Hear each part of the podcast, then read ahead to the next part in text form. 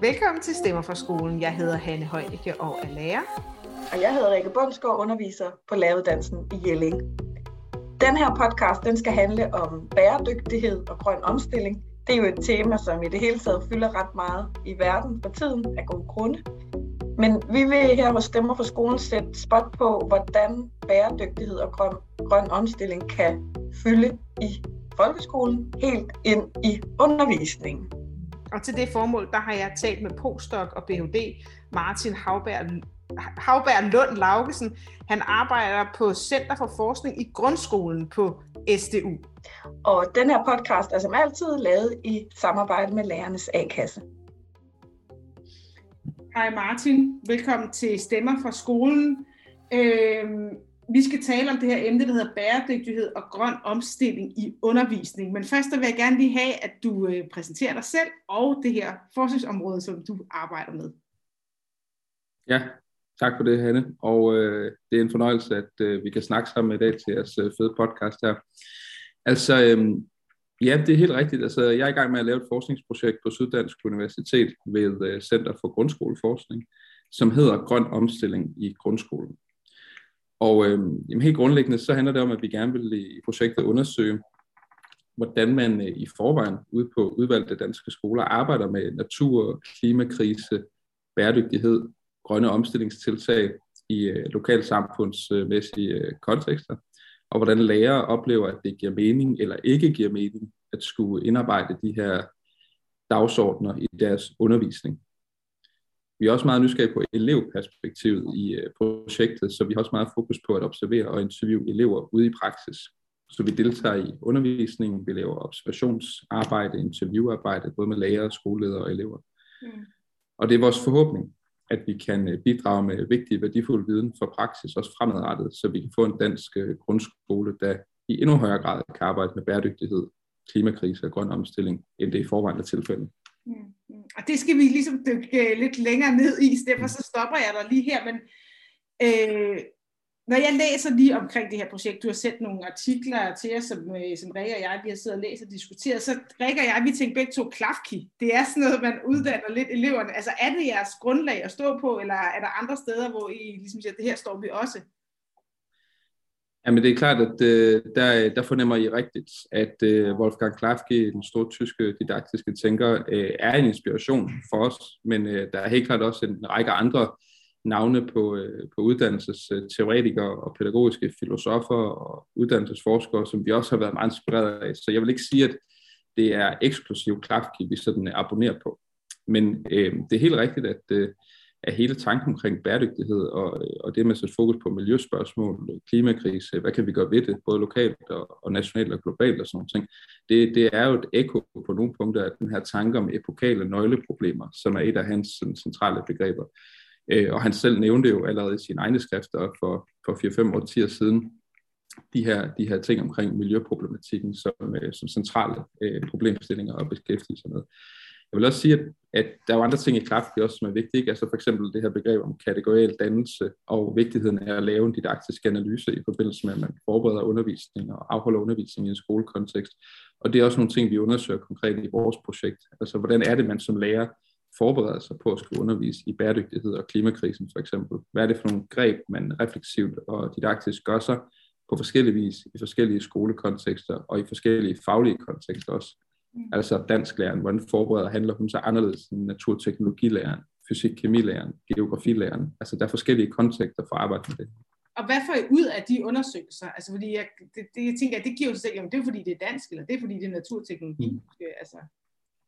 altså den overordnede interesse i vores projekt, det er jo at finde ud af, altså hvad er det, der gør, at undervisning i bæredygtighed og grøn omstilling og klimakrise har høj kvalitet, eller ikke så høj kvalitet. Og der er det her spørgsmål omkring øh, lærernes forberedelse og egen oplevelse af ejerskab og mening ind i de her emner i øh, undervisningen. Det er bare et, et vigtigt ben øh, at arbejde med, eller et vigtigt fokus at arbejde med. Øhm, så man kan sige, at det overordnede sigte det er at finde ud af, hvad det, der gør, at undervisning i bæredygtighed og grøn omstilling og klimakrise er god eller dårlig, hvis man skal sige det sådan lidt øh, firkantet. Øhm, og der er det vigtigt blandt andet at tale om lærerne, med lærerne omkring deres øh, oplevelse af at skulle integrere de her emner i deres øh, faglige kontekst. Mm. Og hvordan vurderer I så, om det er en god eller dårlig undervisning? Jamen det, det har vi nogle forskellige både teoretiske og empiriske øh, antagelser omkring ud fra den forskning, der allerede foreligger internationalt, også i Danmark. Øhm, altså kvalitetsbegrebet, det, kan, det kunne vi lave en hel podcast om, og det skal vi ikke i dag, så jeg vil gøre det lidt kort. Men øh, kvalitetsbegrebet inden for undervisning er, er øh, omdiskuteret, det kan være komplekst eller mindre komplekst. Vi siger i vores projekt, at vi arbejder med sådan en, en fire dimensioner af kvalitet i undervisningen. Så vi har øh, øh, helt kort sagt, der er der det, vi kalder en logisk dimension i undervisningskvaliteten, som har at gøre med øh, indhold, øh, tilegnelse af viden, stoffet, øh, den slags ting. Så er der den psykologiske dimension af undervisning, som har at gøre med lærerens øh, ledelse af klasserummet for eksempel, og de sådan, psykologiske og sociale greb, man som lærer bruger til at orkestrere og koreografere undervisningen, øh, facilitere gruppearbejde, plenum, øh, projektforløb, altså de ting, man gør for at få eleverne til at gøre nogle bestemte ting i samspil med eleverne. Så er der også den moralske dimension af undervisningen, som har at gøre med værdier og øh, attitude, holdning, dyder og sådan ting i øh, undervisningen og hos eleverne. Altså man skal være respektfuld over for hinanden, når man taler sammen. Man skal være nysgerrig på stoffet, for eksempel, prøve at fremme det. Øh, man skal være færre øh, over for gruppearbejdsforløb og sådan nogle ting. Så der er også en værdimæssig, holdningsattitudemæssig dimension, der er vigtig at kigge på. Og så tilføjer vi en øh, fjerde øh, dimension også, øh, som vi synes har manglet inden for forskningen og øh, teorien inden for kvalitet i undervisning, og det er det, vi kalder for en æstetisk affektiv dimension, som altså har at gøre med, med det sanselige, det kropslige og det følelsesmæssige hos lærerne og eleverne. For det mener vi også bliver øh, øh øget vigtigt at have blik for, når det handler om de her store udfordringer og problemstillinger, som for eksempel klimakrisen og bæredygtig udvikling, som kan være meget overvældende og øh, også følelsesmæssigt svært faktisk at håndtere både for elever og lærere. Mm. Øh, lærerne. Altså, der er jo meget tale i offentligheden omkring klimaangst og klimafrygt hos øh, børn og unge mennesker, og jeg vil sige, at, at det kan vi godt finde i vores feltarbejde også. Der er eksempler på det, men, men der er også mange eksempler på klimaapati, kunne man faktisk kalde det, altså en form for bevidst eller ubevidst uh, distanceren sig fra de her massive problemstillinger og udfordringer, vi står for med global opvarmning og biodiversitetsfald og miljøforurening og alle de her ting, som, som klimakrisen indebærer. Ja. Så det er de fire dimensioner, vi ligesom arbejder med øh, analytisk, når vi skal prøve at forstå, hvad det der foregår i observationsmaterialet fra feltarbejdet og i de interviews, vi har lavet med elever, lærere og skoleledere. Mm. Og det dykker vi ligesom lidt det her med det her følelses- og sansemæssigt, det dykker vi ned i lidt senere i interviewet. Mm. Jeg vil gerne øh, bruge noget mere tid på at tale med dig om. Men yes. jeg vil gerne, altså det her begreb bæredygtighed, altså jeg ved, vi er jo godt klar over, at det handler noget om klima og miljø og sådan noget, når vi taler om det, men det er jo også sådan et begreb, der bare bliver brugt mega meget. Nu talte jeg med en virksomhedsleder i en helt anden sammenhæng, og han sagde sådan, vi har en bæredygtig øh, medarbejderpolitik. Altså, så hvad, hvad, hvad, hvad, det? Altså, at du graver ja. på de døde, eller hvad er genbrugt? Hvad, hvad, hvad, de kan aldrig få lov til at stoppe, eller hvad er det? Altså, det er bare sådan et begreb, der på en eller anden måde er bare et ord, man smider ind i alle sammenhænge. Jeg godt, altså, hvad er, jeres, hvad er jeres begreb? Altså, hvordan formulerer I det her? Eller hvad lægger I i det her begreb? Og hvordan bliver I optaget af det? Jeg synes, det er en sjov anekdote, du fortæller der. Altså, jeg synes, det siger meget godt det, som også er vores oplevelse. Altså, at bæredygtighed, det er det, de her buzzwords, der i samtiden øh, ligesom agilitet inden for virksomhedsledelse, eller man kunne komme på andre eksempler, ikke? altså hvor det tidligere var omstillingsparat, eller fleksibel, eller hvad det kan være. Ikke? Så det, det er et ord, der er trendy, det er et ord, der er et buzzword i, i dag, og det har stor øh, værdi for mange mennesker, tror man i hvert fald, altså bæredygtighed. Det gør så også, at der er en far for, at bæredygtighedsbegrebet bliver udvandet i mange sammenhænge, altså hvor folk bruger det som sådan tom positiv betegner for et eller andet, de har gang i. Mm. Vi, øh, vi, vi prøver ligesom at tage udgangspunkt i en relativt sådan, øh, ikke snæver, men alligevel sådan præcis definition af bæredygtighed, når vi arbejder med det i vores forskningsprojekt, fordi det er vi ligesom nødt til for at kunne få øje på det ude i praksis, kan man også sige. Så vi, øh, vi følger UNESCO og FN og de sådan officielle dokumenter, der ligger derfra, og skældner grundlæggende mellem tre, nogle gange fire dimensioner igen af bæredygtighedsbegrebet. Så du har ligesom en, en social dimension af bæredygtighedsbegrebet, der har at gøre med, at man samfundsmæssigt kan, kan holde det sociale kørende på en sund og balanceret måde over tid, så der ikke bliver skabt for stor ulighed i samfundet for eksempel, eller at man skaber forskellige klasser, hvor der er nogen, der har meget forskellige livsvilkår over tid. Så der er sådan en social bæredygtighed i det.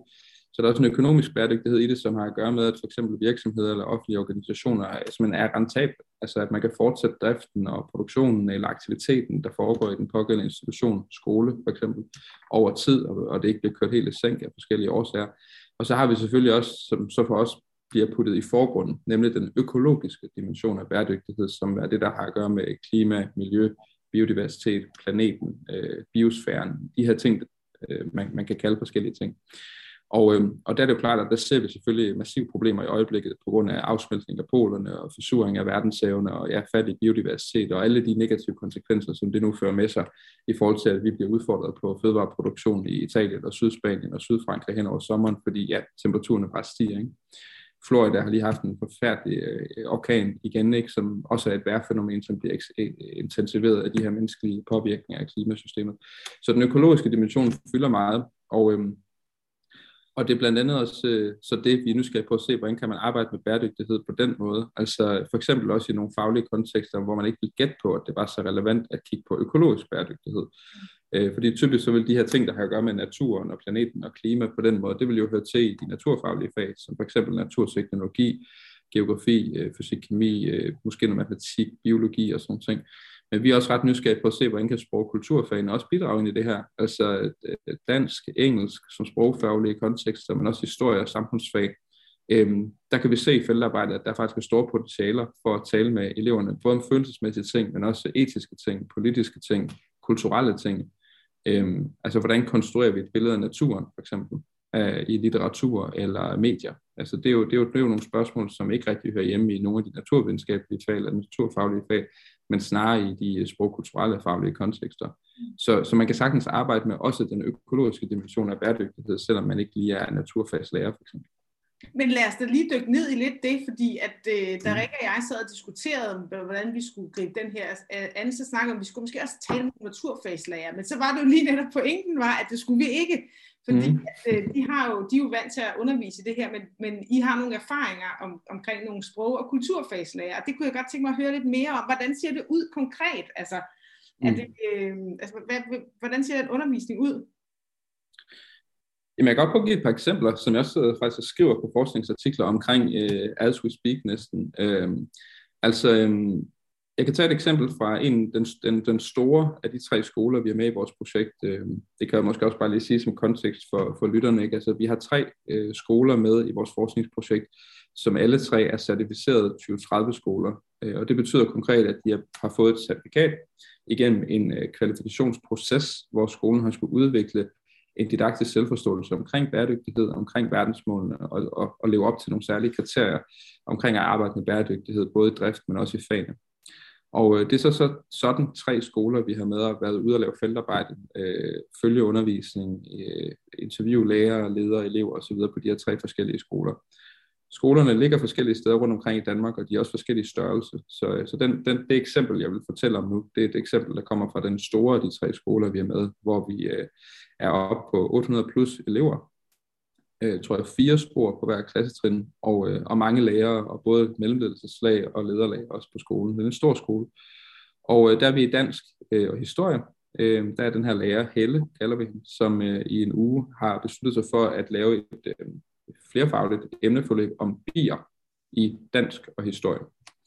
Og øh, Helle, hun vil gerne arbejde øh, sanseligt og følelsesmæssigt også omkring de her ting, og vil gerne sætte fokus på i et historisk perspektiv, sådan et naturhistorisk perspektiv, kan man sige, på biers rolle i en dansk kontekst. Altså, hvad for en funktion har bier haft i Danmark, og hvad for en funktion øh, er det vigtigt, de fortsat har, men de har svært ved at have det nu, på grund af monokultur og den måde, vi har landbrug på og, øh, og bymiljøer på mange steder. Hun har så været i forbindelse med en lokal biavler, og har fået øh, hentet 200 plus øh, bier, som hun har lagt i sin fryser natten over fra søndag til mandag. Og øh, i forvisningen om, at så er de døde til dagen efter, når hun skal have med over i klassen. Så har hun hentet en, Ja, det, det, det håber vi nemlig. Men, øh, men, men der skal så ske noget, som øh, ikke helt lever op til den forventning. Det kommer jeg tilbage til. Men så, øh, så har hun hentet nogle mikroskoper, og eleverne skal så have sådan, ligesom sådan en, en anatomisk øh, undersøgelse af de her øh, bier, øh, ud fra 6-7 forskellige øh, anatomiske dele af dem med deres øjne og følehorn og vinger og kropsbygning og sådan noget. Og det, det bruger han som start på det her, det her flerfaglige emneforløb i dansk historie, for ligesom at aktivere eleverne og, og skabe en intimitet mellem bien som, øh, som særlig livsform og så eleverne. Men det der så sker, det er, når hun så hælder de her bier op i en bakke, hun havde taget med til formålet, så viser det sig, at de så i bilen på vej over til skolen, så er de simpelthen begyndt at live op igen, fordi temperaturen er steget, og de får, de får ilt og sådan noget. Så det bliver sådan nogle zombiebier, der kravler rundt og lugter og er halvt i fordag og sådan noget. Og det skaber en helt vild energi og engagement og virak i den klasselokale, og eleverne, der går i 6. klasse, skal jeg også sige, de synes, det er helt, helt vildt det her, ikke? og de synes, det er sjovt at prikke til dem, hvem tør røre ved dem, øh, ej, øh, det lugter dårligt, og der, der sker helt vildt mange ting. Sådan. Ja, og den energi... Og sanser, I skulle have i spil. Ja, lige præcis, lige præcis. og det, det kommer der så også, ikke? Der er nogen, der synes, det er synd for bierne, og så har de helt så afføder det sådan en, en dyreetisk diskussion på klassen omkring, er det overhovedet okay, de har den her undervisning, og, og hvad med sådan nogle øh, øh, laboratoriedyr som rotter og mus og grise, og sådan, er det okay? Og, så, så Helle her, hun griber ligesom de der ting, der sådan sker i det her forløb. Og man kan så sige, det, det kunne jeg fortælle meget mere om, men, men det er bare for at give et eksempel på, hvordan øh, det her det opstår i en dansk og historiefaglig kontekst. Hun bruger det så til at øhm, etablere et engagement hos eleverne, sanset og følelsesmæssigt, så du, som du også har sagt, ikke? hun har også noget honning med på den her biavler, som de kan smage på, og der er nogen, der godt kan lide det, der er nogen, der slet ikke kan lide det. Og, sådan. og så skal eleverne ellers begynde stille og roligt at arbejde med et ud af, jeg tror, fire forskellige ting, de kan vælge i forhold til bierne. Men, men alle grupperne skal så arbejde hen imod at lave en informationsplanche, øh, som har at gøre med videnstilegnelse, selvstændig research og så kommunikation af viden, altså formidling øh, på en multimodal måde, både med billeder og tekst og, og klippe klister på, på plancher og sådan nogle ting. Så der er forskellige sådan, komponenter i det på den måde. Men man kan sige, at den, den, den, øh, den sådan fagfaglige sådan dansk kompetencetrænende dagsorden, det har at gøre med de her øh, genremæssige kompetencer omkring informationsproduktion, formidling, øh, objektivitet, saglighed i det skriftlige udtryk, du ved, sådan nogle ting. Øh, og det er jo altså noget, hvis ikke, hvis ikke det bliver dramatiseret eller, eller bliver givet en sanselig krop på en eller anden måde, så kan det godt bare være rigtig kedeligt og så meget slavisk, ligesom det kan, alt mulig undervisning jo kan være også i matematik eller et eller andet, hvor man bare skal træne noget basal aritmetik eller et eller andet. Så, øhm, så det er et af de eksempler, som jeg kan nævne, hvor, øhm, hvor der er vigtigt at smække på, altså i, i en dansk og historiefaglig kontekst, og hvor hele det her økologiske aspekt er meget på spil. Mm, mm. Ja.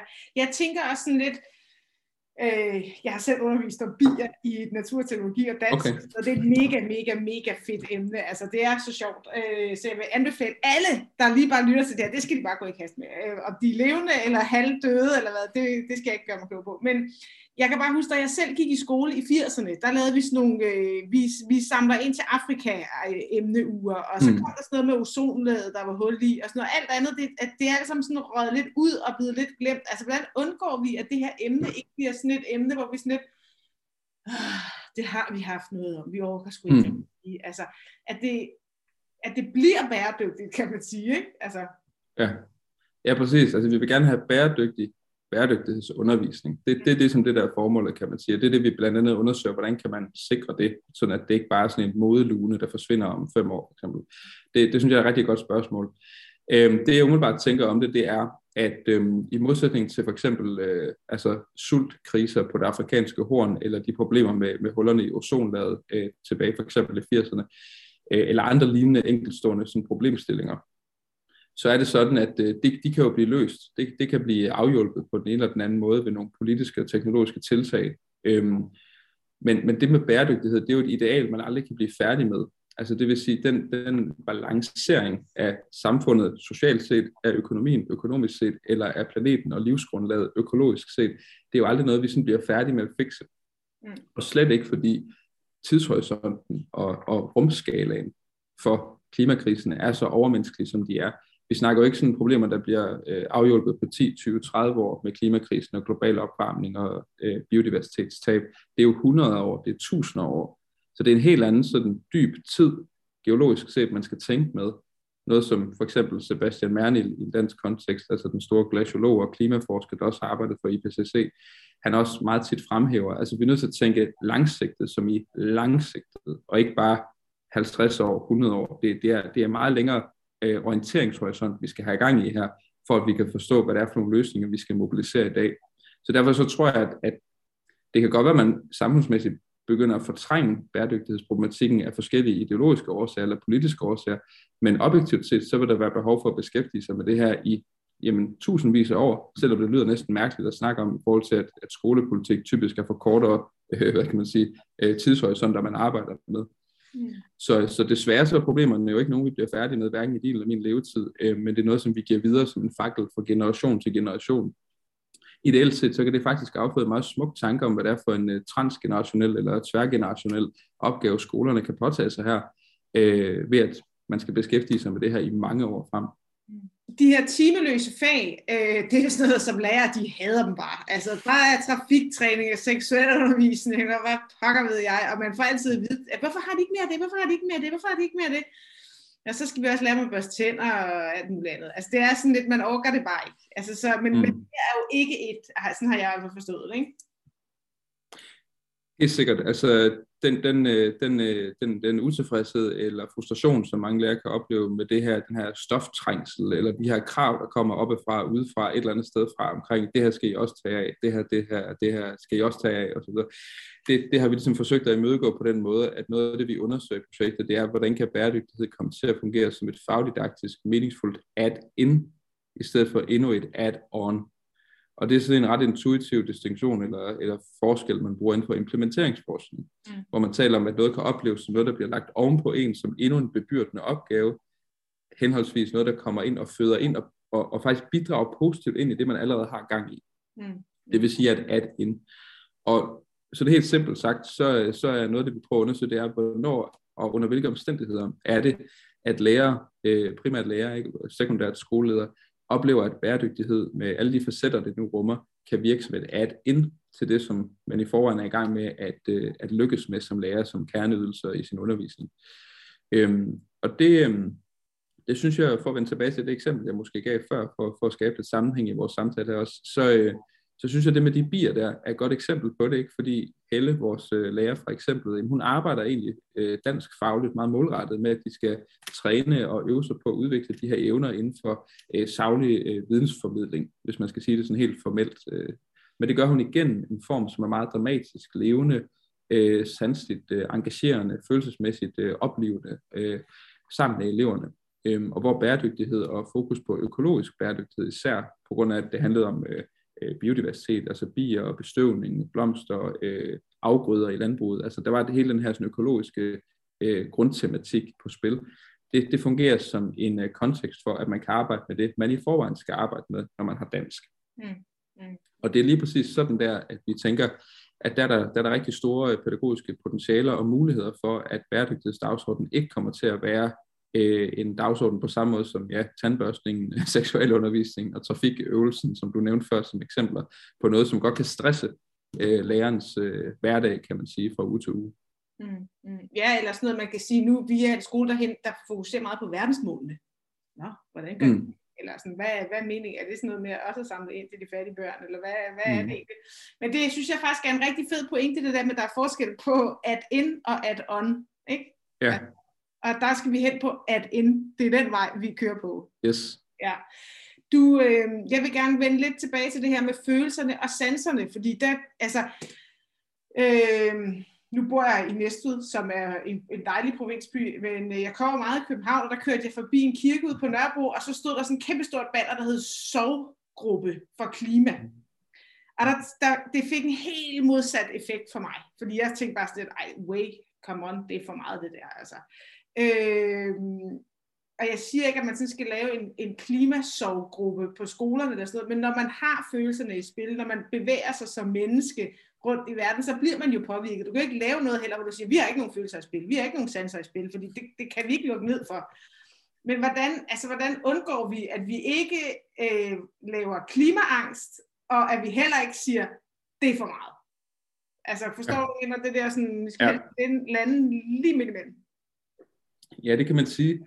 Altså, øhm, jamen flere ting til det også. Altså, øhm, på den ene side, så, øh, så har vi udviklet et analytisk tema, som vi er i gang med at undersøge øh, og sådan give, give empirisk fylde til igennem vores forskningsproces, øh, altså lige nu øh, i forløbet her med vores forskningsprojekt Grøn Omstilling i grundskolen, som handler om det, vi kalder toksisk positivitet.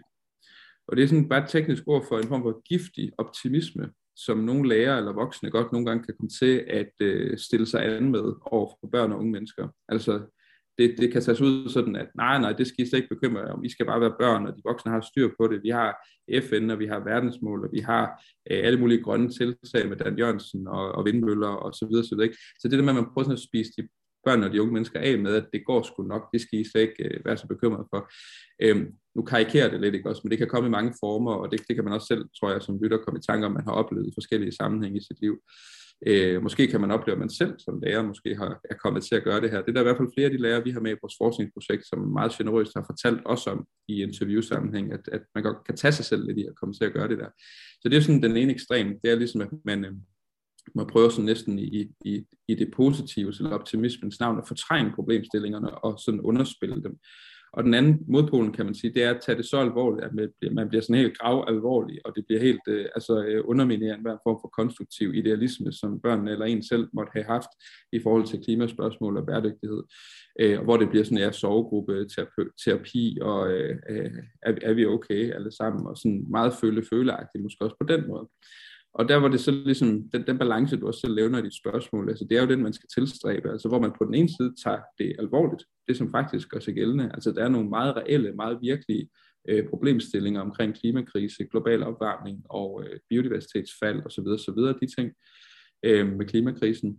Og så har vi også nogle meget reelle handlemuligheder i forhold til at gøre en forskel, både som individer, men i særdeleshed som øh, kollektiver, altså som samfund politisk. Det kan være lokalsamfundet via kommunale forhold eller instanser. Det kan være regionalt, eller det kan være helt lokalt i ens lille øh, land, landsby, hvor man bor i og går i skole for eksempel. Øhm, så det er det der med ligesom at være, have en realisme som udgangspunkt for at beskæftige sig med de her emner, fordi børnene, de kan sagtens gennemskue, hvis bokser, de ikke tager det alvorligt. Altså de ser jo DR Ultra i frokostpausen, det gør man jo rundt omkring på stort set alle danske skoler, og de får det ind via sociale medier, og de snakker om det, hvis der er nogen, der har set en voldsom video af en skovbrand i Australien, hvor der er nogle øh, søde dyr, der, der dør eller et eller andet. Så det er jo noget, der det findes, det florerer hele tiden. Mm. Så vi skal ligesom til udgangspunkt i, at børnene ved godt noget om det her i forvejen, og, øh, og så måske ikke bruge så mange kræfter på at overbevise dem om, at der er problemer, men snarere give dem nogle reelle handlemuligheder i relevante undervisningsmæssige kontekster. Mm. Øhm, og der tror jeg, vi har en kæmpe øh, opgave foran os som, øh, som, i, øh, som uddannelses Danmark, hvis man kan bruge den term igen, eller inden for skoleverdenen, kan man også sige, i forhold til at udvikle nogle kompetencer til rent faktisk at gøre det her på nogle meningsfulde måder, som både vi som lærere oplever som meningsfulde i vores undervisning, men som også giver mening for eleverne. Øh, både i forhold til at forstå problemerne, og så handle på dem i fællesskab. Det, øhm, det er ligesom det, der er overskriften for, øh, hvad udfordringen for mig at se består i. Mm. Og, øh, og det er også det, vi prøver at løse. Hvordan kan man så gøre det her med høj kvalitet i undervisningen øh, i og på tværs af fag i skolen? Det, det er det, vores forskningsprojekt handler om. Mm. Jeg tænker også som lærer, at man står i en situation, hvor man faktisk har det allerbedste argument over for eleverne, der siger, jamen hallo, det er jo derfor, I uddanner jer, og vi underviser jer, så mm. I kan faktisk blive klogere på det her. Ikke? Altså det er lidt ligesom, man kan være rigtig bange for nederkop, indtil man lærer noget op, og finde ud af, hvor sindssygt sejt et dyr det i virkeligheden er. Eller sådan. Altså, det handler om at gå ind i det, kan man sige. Øhm, men det er også sådan, at at få på plads, når I i jeres øh, materiale, som, som I har, skriver om, om den der følelsesmæssige, de der fire principper, som du havde for den gode undervisning, der taler vi om det eksempel, der hedder med, at man mærker den der undervisning, at man er på som menneske, at det skal vi have. Altså, og det er jo i virkeligheden bare nogle grundprincipper for god undervisning, og ikke så meget for bæredygtig undervisning, vel? Det er rigtigt nok. Altså, der er helt klart et overlap, kan man sige, øhm, mellem kriterierne eller principperne, eller hvad man vil kalde det, for god undervisning, eller undervisning med høj kvalitet generelt, og så det, vi finder ud af, gør sig gældende i forhold til god undervisning, eller undervisning med høj kvalitet i forhold til klimaundervisning, eller bæredygtighedsundervisning, eller hvad vi vil kalde det. Det er der et stort overlap mellem det man kan sige, øh, vores projekt gør, øh, der er i hvert fald to ting, det gør i den sammenhæng. Det ene er, at det faktisk udvider forståelsen af, altså hvad er kriterierne så helt konkret for god klima- eller bæredygtighedsundervisning. Det er, det er også på nogle punkter lidt anderledes end en god undervisning, sådan helt generisk eller helt almindeligt. Så det er den ene ting. Og den anden ting, det er, at, at vi mener også at kunne se en stor værdi i at få de her cases og mange øh, øh illustrative eksempler beskrevet ret fyldigt, så man kan hente noget inspiration som lærer i ens egen faglige kontekst ude på skolerne, og i de øh, lærerteams, man sidder i med en bestemt klasse for eksempel. Så, øhm, så vi tænker, at vi, øh, vi ligesom udvider øh, den viden, vi har omkring, hvordan god undervisning kan tage sig ud, særligt når det handler omkring bæredygtighed, klimakrise, grøn omstilling og de her ting man kan sige, det der med, at øh, undervisningen knitrer eller syder, eller der er gang i den, både med sanserne og følelserne, og med, med tankemusklen for oven, altså det kognitive apparat i hjernen, altså så er det noget, som man jo generelt gerne vil have som lærer, så der på den måde, der er det ikke særligt for, for bæredygtighedsundervisningen. Men det vi, tror jeg, kan sige allerede nu i vores forskningsprojekt som generelt pointe, det er, at der er mange emner inden for det, man kan kalde klimaundervisning eller bæredygtighedsundervisning, som byder sig ret generøst til med muligheder eller åbninger pædagogisk ind i at kunne få undervisningen til at knitre og syde og få, den, få dig til at være gang i den. Mm. Ekskursioner ud i naturen, øhm, arbejde med både levende og døde dyr, øhm, indsamle ting i forhold til at lave svampeekskursion eksempelvis ude i en lokal skov. Det kan være, at man laver nogle praksisfaglige forløb i en, i en skolehave. Øh, altså der er masser af muligheder for at arbejde med øh, det sandslige, det kropslige, det, det, det håndkompetencemæssige, øh, socialt sammen med eleverne, når det handler om bæredygtighed, natur, klima, grøn omstilling og de her ting. Og det er lidt anderledes, end hvis man kigger sådan meget øh, snævert på på øh, aritmetiktræning, eller geo, øh, hvad hedder det, grammatik i sprogfag, eller øh, kongerækken, eller du ved, hvis du har et eller andet sådan mere snævert fagligt indhold, man skal beskæftige sig med, ikke, så er der faktisk nogle ret gode pædagogiske og didaktiske muligheder inden for bæredygtighedsundervisning, øh, man kan tage fat på. Mm. Nu skal vi snakke lidt omkring, altså, øh, jeg har spurgt dig, hvad forestiller du dig, eller drømmer om, at det her emne kan bidrage med til, til undervisning i den danske folkeskole?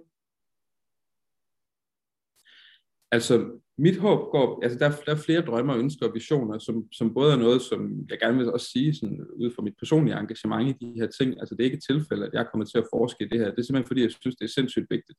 Og det er, det er for mig at se øh, den vigtigste dagsorden, øh, jeg, jeg kan komme i tanke om, jeg, jeg kunne forske i, i forhold til uddannelse og helt generelt også. Øh, det er det her med bæredygtighed, som man så skal forstå er meget, en meget bred dagsorden Øh, vi snakkede omkring det her med de både økonomiske, sociale, kulturelle og økologiske dimensioner af bæredygtighed, så det er jo sindssygt mange emner, man kan arbejde med, hvis man gerne vil forske og arbejde med bæredygtighed.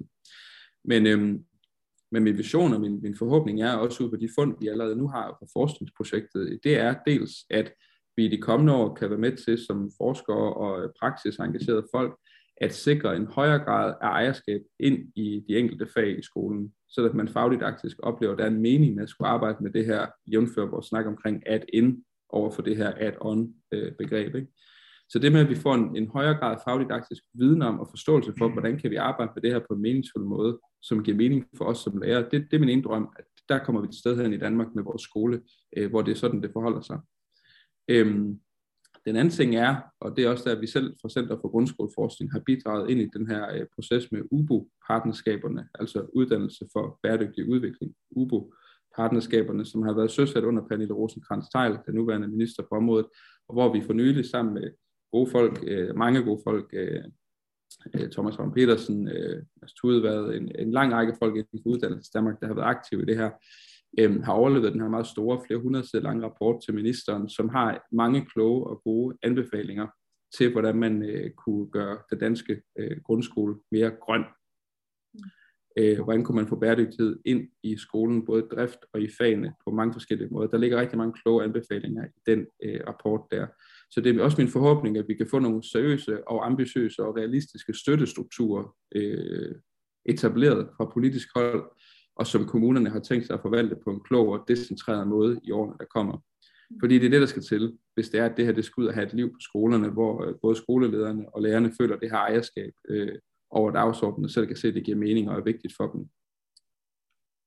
Nu er I jo i gang med, med det her forskningsprojekt, øh, hvor I har øh, skolerne I er ude og, og, lave, øh, og lave observationer og sidder og analyserer det hjemme på universitetet og sådan noget. Men hvordan bliver de her tanker, altså når nu sidder som skoleleder eller skolelærer og tænker, det gider jeg faktisk ikke vente på. Jeg vil gerne, øh, jeg kunne godt tænke mig at, at diskutere det her med mine kollegaer og få det her i gang. Hvad, altså, hvordan, hvordan, hvor kan man søge noget henne, og hvad, hvad er jeres tanker om at få det her ud i øh, praksis på, på skolerne, når I engang er færdige?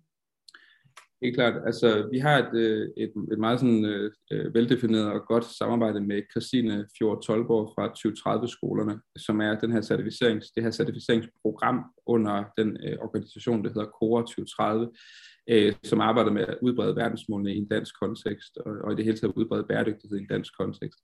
Og øh, gennem Christine, der har vi, der har vi øh, forpligtet os på også at skulle give brugbar viden tilbage til certificeringsprogrammet, og dermed indirekte ud til alle de skoler, der kunne tænke sig i fremtiden også at være en del af det her øh, 2030-certificeringsprogram, hvor man arbejder målrettet med øh, både verdensmål og bæredygtighed mere bredt.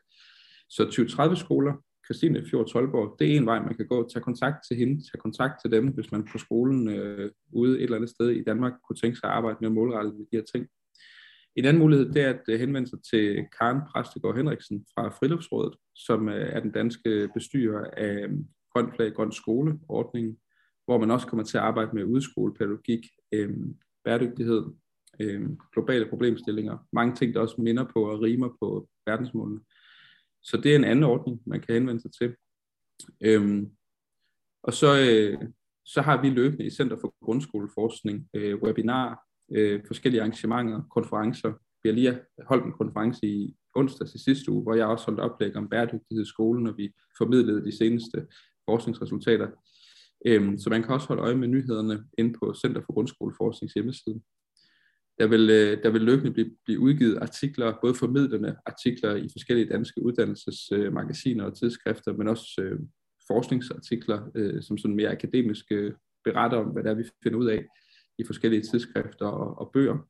Og det vil ske i løbet af de næste, de næste år, der kommer. Øh, vi er i proces lige nu med at skrive adskillige artikler, som, som vil blive udgivet inden for det næste halve til hele år. Så, så man kan godt være sikker på, at man kommer til at høre meget mere om det her. Du, du spurgte lidt ind til mine drømme og forhåbninger for fremtiden. Og der vil jeg sige, at det er en stor forhåbning for mig, at øh, vi kan gå fra, at bæredygtighed, klimakrise, grøn omstilling og de her ting primært er noget, man arbejder med ude på skolerne i sporadiske temauger eller projektforløb en gang imellem, en gang hver halve år måske, til at det er noget, som er velintegreret fagdidaktisk i de enkelte fag og i forskellige flerfaglige forløb i løbet af skoleåret. Mm. Sådan at det ikke er det der, man drysser hen over skoleårshjulet, men at det er noget, der er en integreret del af den måde, vi tænker faktisk alle fag på.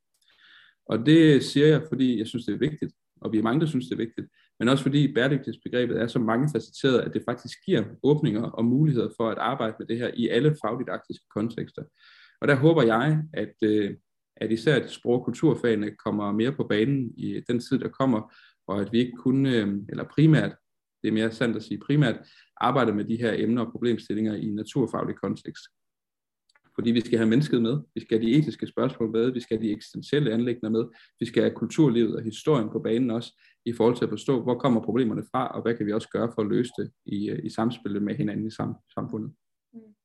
Ja, men det har du helt ret i. Det har du helt ret i. Jeg tænkte også, øh, vi skrev også lidt sammen omkring det der med at have tysk med, med hele de oversvømmelser, der var nede omkring Kølnområdet og sådan noget. Ikke? Altså det yes. er jo helt oplagt som tysklærer at tage fat i, den her, i det her kæmpe store problem for tyskerne. Ikke? Altså mm. med de her floder.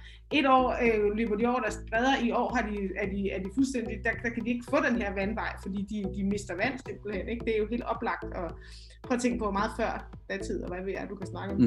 det, tid og hvad det var i tysk.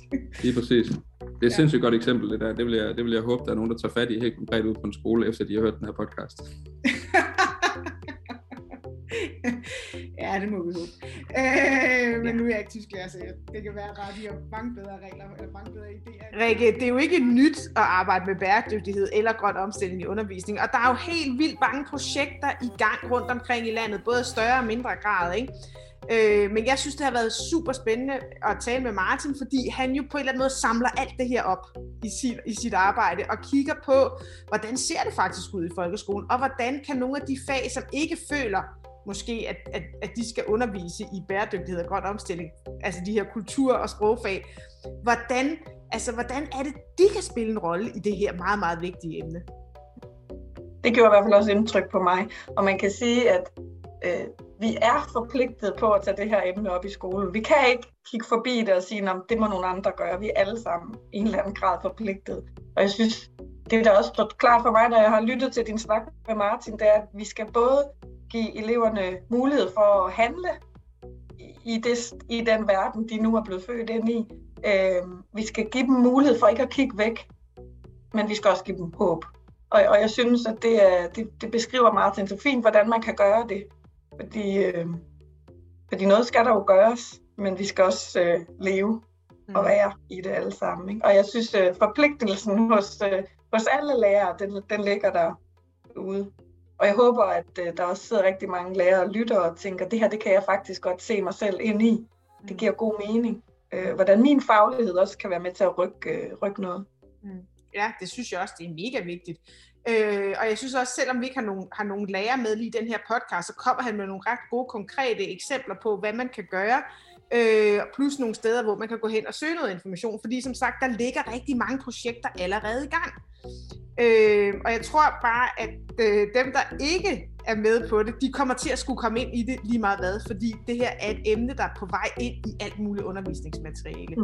Og, du kan ikke komme... I verden i det hele taget, ikke? Vi kan ikke komme udenom det. Nej, det kan man altså ikke. Og det, er der jo er, ja, det er jo ikke sådan en quick fix. Det er jo ikke sådan nogle problemer, der bliver løst sådan lige hen over en eftermiddag eller i morgen. Ja. Altså det er jo, som han også Martin siger, at det er jo med 100 års briller, det er jo med 1000 års briller, vi er ude i her, ikke? Så, så det er jo, det er jo noget, altså, som, som morgendagens voksne skal løse for os. Tak fordi I lyttede med. Vi lyttes ved en anden god gang.